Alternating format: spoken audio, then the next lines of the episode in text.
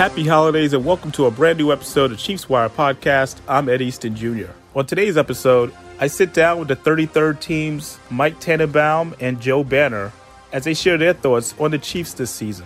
Also, we listen in on Chiefs chairman and CEO Clark Hunt as he spoke to the media about the expectations of the team following their clinching of their seventh straight AFC West title. But first, as always, we start off with Chiefs Wire managing editor Charles Goldman. Okay, Charles, anything that stood out to you from the Week 15 victory over the Texans?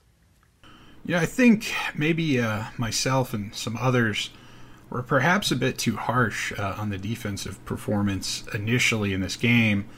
That took like a tweet and a rewatch for me to kind of really put it into the proper perspective, I think. But uh, Khalen Saunders, Chiefs defensive tackle, tweeted out, quote unquote, giving up 130 yards passing and 90 yards rushing to end in a 24-30 overtime game is kind of wild when you really think about it.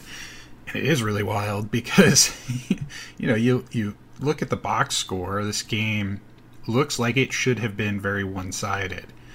Um, and the biggest issues for the Chiefs were again things that have popped up before. Um, sudden change defense after turnovers, uh, and then Carl Cheffers and his flag happy crew.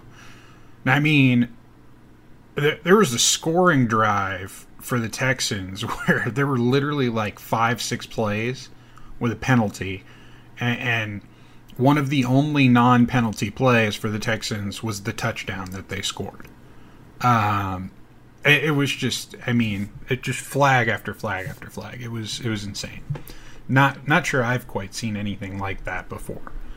Um, it, it, that is something that you know, I think we've realized when you have this officiating crew, you're going to get a lot of flags thrown um, for, for both teams. Uh, that's just the nature of Carl Cheffers and his crew. They are not uh, they're not the greatest when it comes to uh, you know re- restraint uh, for penalties.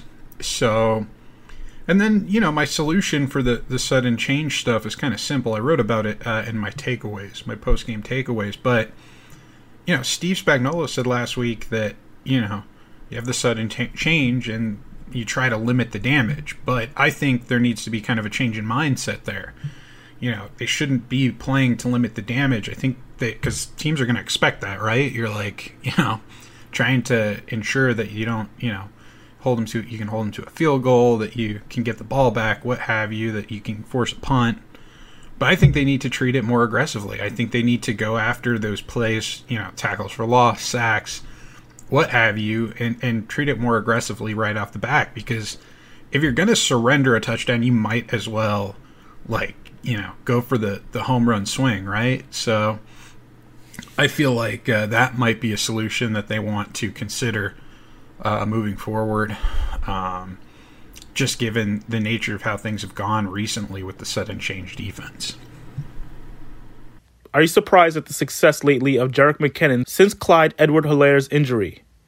Not really. I wrote an article a year ago around this time about how McKinnon was poised for a big breakout uh, in the playoffs after Clyde Edwards Helaire was injured. I know, it's like deja vu, right?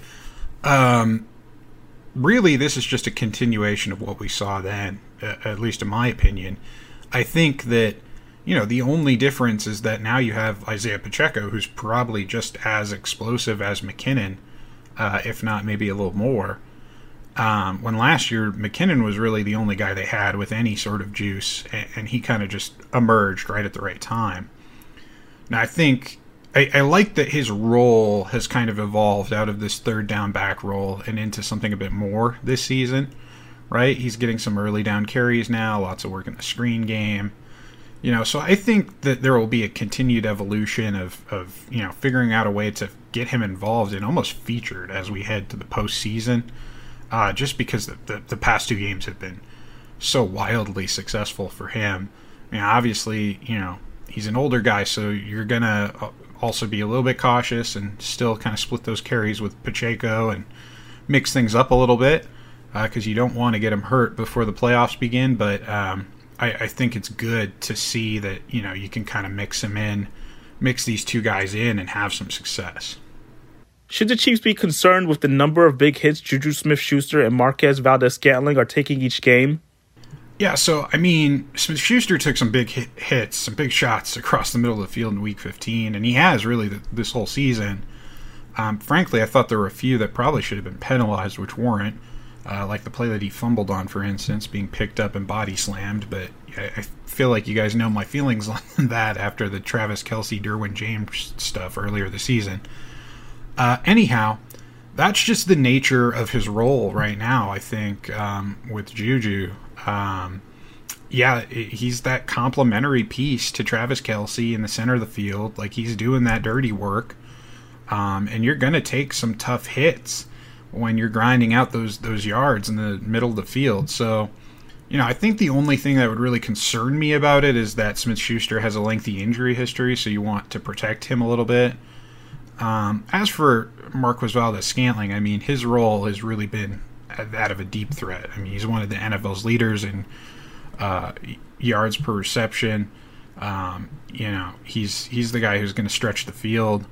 Um, I feel like he hasn't taken quite as many shots as, as Smith Schuster has, just because their roles are a little bit different. But I mean, obviously, you're concerned anytime your guys take a big hit. Um, but uh, with Smith Schuster specifically, you know, you have the concussion earlier in the season, so on and so forth.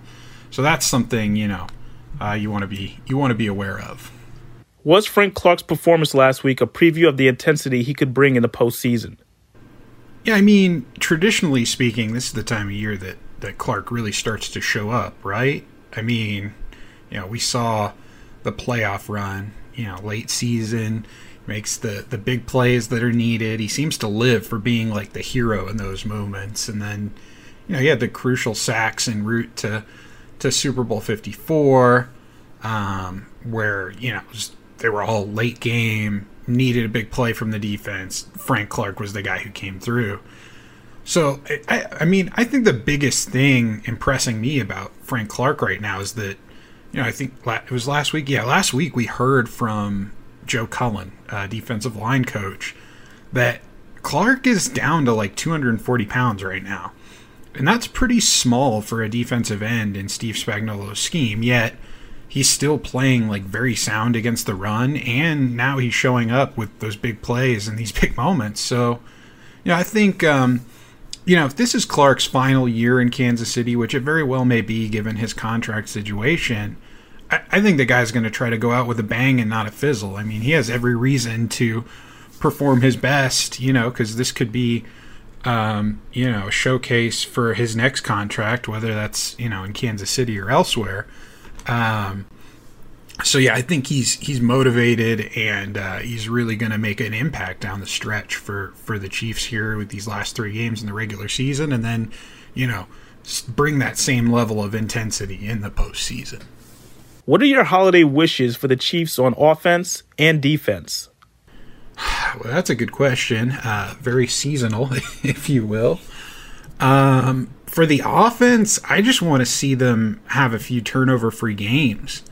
I mean, I think they have nine consecutive games now with some sort of turnover, and you know that stuff just isn't very sustainable when you get to the playoffs, especially if you're not producing any turnovers yourself. So, um, you know, which in turn, it, it's pro- it's probably my wish for the defense, right? Um, I think one of the reasons you're seeing Jaylen Watson get more playing time in recent weeks is this defense is starved for turnovers. They are just not creating uh, as many of them to to really keep up with the how often the offense is turning over the ball. So, I mean, we saw the big one at the end of the game against the Texans, um, but I think there's been very little ball hawking by the secondary. I think, you know, do we even have a cornerback or a safety with more than one interception? I don't think we do. Uh, maybe Sneed. Sneed might have two. Um, but still, I mean, so maybe that that's the way I'll put it for the defense. I, I want to see members of the secondary create some turnovers. That would be my holiday wish for the defense, and then for the offense, a few turnover-free games. it doesn't have to be every every game down the stretch because that's not realistic. But let's let's just have a few good ones. You know, uh, here the next couple weeks and into the playoffs as well. And now for the Chiefs Wire mailbag. Len Martin asks, "What must the Chiefs do to beat the Seahawks in Week 16?" Um, well, there's a couple ways things could go, but I think the primary thing for me is run the football. I feel like I've said this every week lately, but it's definitely a big key to this game because the Seahawks are the second worst team in the league when it comes to defending the run. Um, the only one that has given up more rushing yards this season is the Texans, and uh, they're tied for second worst in the NFL uh, in rushing rushing touchdowns allowed with 19. I think there's like three teams uh, that have 19 touchdowns allowed, including the Seahawks. And, uh, you know, I know Patrick Mahomes is an alien and he's in the thick of the MVP race, and you want to see him throw the football like 40 times a game. But if you're not giving Jerick McKinnon and Isaiah Pacheco at least a combined 25 carries in week 16, you're doing yourself a massive disservice because, you know, they're averaging 4.9 uh, yards surrendered per rush in Seattle. So, um, I, I think you know if you can just on on some early downs, on some key third downs in the red zone, if you can get the ball to McKinnon Pacheco, you're going to be helping your team out a lot against this Seahawks defense. It is not it's not the same defense, you know, it's not uh, the Legion of Boom anymore. Um, they're they're the Legion of figuring it out right now, and uh, and the Chiefs need to take advantage of of where they're struggling. And lastly, Charles, are there any particular stories from Chiefs Wire you would like to highlight from the past week? Yeah, obviously, uh, plenty of stuff recapping the Chiefs' uh, Week 15 win over the Texans. Lots of good stories coming out of that game on records broken, sportsmanship, um, yeah, just just all the, the, the good stuff. Oh, uh, an intriguing story about Dustin Colquitt's thoughts on Harrison Butker's struggles. Um, that that was interesting for that to kind of come out of the woodwork. Uh, but yeah, we, we've got good stuff there. Obviously, preview content uh, for the upcoming game is, is coming up. Uh, might be a little light on uh, post game content and, and some preview content on on just on game day, uh, given the holiday weekend. But um, as always, we appreciate you guys turning uh, tuning into the podcast and you know reading the website. We couldn't do it without all of your support. Say it every week, but it is true uh, we, we really appreciate you guys um, supporting us and and reading our work and uh, and listening on the podcast every week. Uh, I'm going to pass some advice along to you all, all you fans out there uh, in Chiefs Kingdom. Don't don't rob banks, folks, or anyone or anything for that matter. Uh, be kind. Be be good to people out there. All right, you know what we say now. Go Chiefs.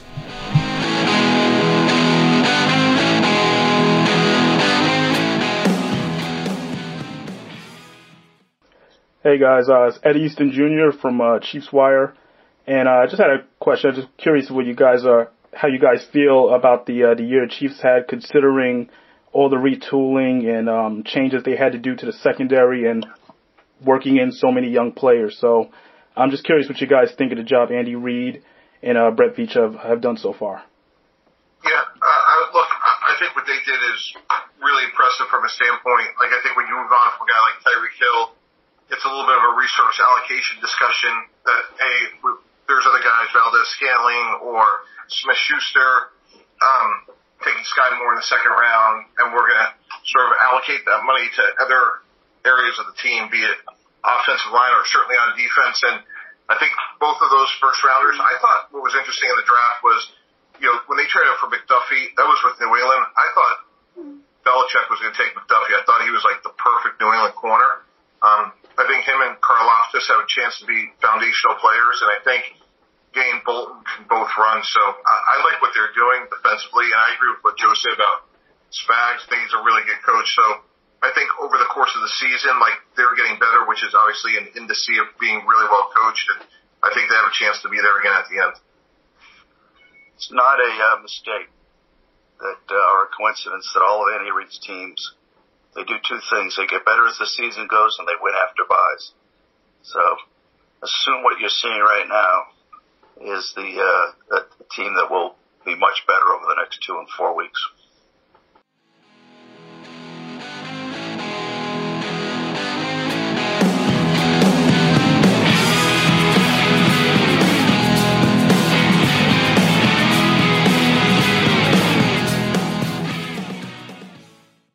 All right. First of all, I want to congratulate Coach Reid, his staff, and all the players on a hard-fought victory today.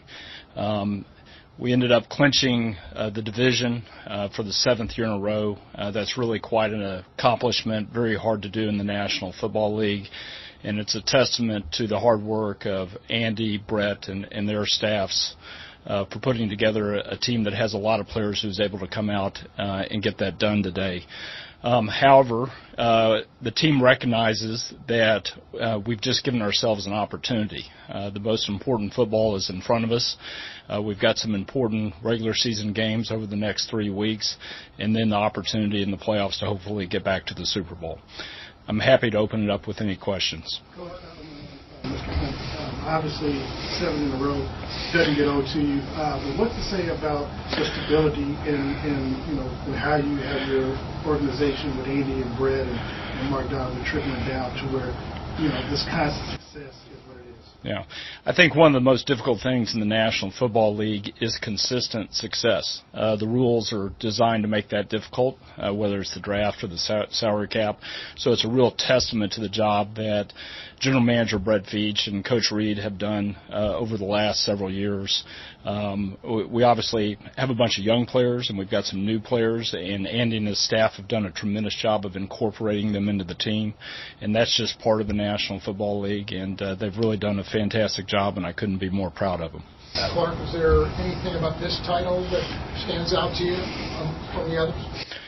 Uh, well, every one of them's special, and uh, you you certainly uh, enjoy clinching uh, this early. Uh, but uh, as I said, there's a lot of football ahead of us. Uh, we've got to make sure we stay focused, starting with the Seahawks on on Saturday. Um, we we need to you know bear down these these last three weeks. Uh, hopefully, get some home field advantage in the playoffs because that's important. Um, and then the other thing that really stands out about this year is the number of young players. Uh, we heard Coach talk a little bit about their contribution. Um, it's difficult when you have as many rookies as we do uh, to get them to play at a high level on a week-to-week basis. And I think Coach Reid and his staff have done a tremendous job there. What about the way that the other AFC West teams seem to come after you this year during the offseason? They really loaded up all, all three teams really. Um, does that make this one any different or make it stand out for any reason? Uh, well, I, I think that's true every year, uh, whether it's the AFC West or, or just the other teams in the AFC. They're they're going to focus on trying to knock off uh, the the reigning champion, and it feels like every week uh, when we come out uh, that that it's a Super Bowl for the team that we're playing. The game's that that important. We're going to see their best. I think that was certainly true of the Texans today. Uh, my hat goes off to them. They they gave us all we could handle today, and you know that that's true on a week to week basis. Uh, same thing with Denver last week, and I'm sure Seattle be, will be of a similar mindset when we get there on Saturday. You had a sea of red out there today. That was almost like a home game for the Chiefs, wasn't it? Uh, yeah, I I just can't uh, say enough about what a great fan base uh, we have, and uh, I, I know many of them took the opportunity as we approach the holidays to to travel down here to Houston. Um, we had a bunch of fans out there. Uh, you heard it in the national anthem and then throughout the game. Uh, so our fans are a big part of our success, uh, whether we're at home or whether we're on the road. Uh, we really have a tremendous fan base. The Chiefs' kingdom is is very broad. Last one. Clark, this is Patrick sixth season. Um, just wonder this year, this type of team, you've seen, notice anything that um, makes you marvel more? Well, I think you can see that he's maturing uh, as a as a player. Uh, he came into the league as a remarkably mature young man, um, and the responsibility that, that he had coming right out of college was tremendous, and he handled it well. But his game's evolved uh, as as we've uh, moved on in his career. Uh, certainly, there were some question marks uh, about the offense this year, given the changes that we had at the receiver position, and I, think he's you know showed that you know he is the best quarterback in the National Football League, and he's been able to to adapt his game to continue to win and, and put up very impressive numbers on a weekly basis.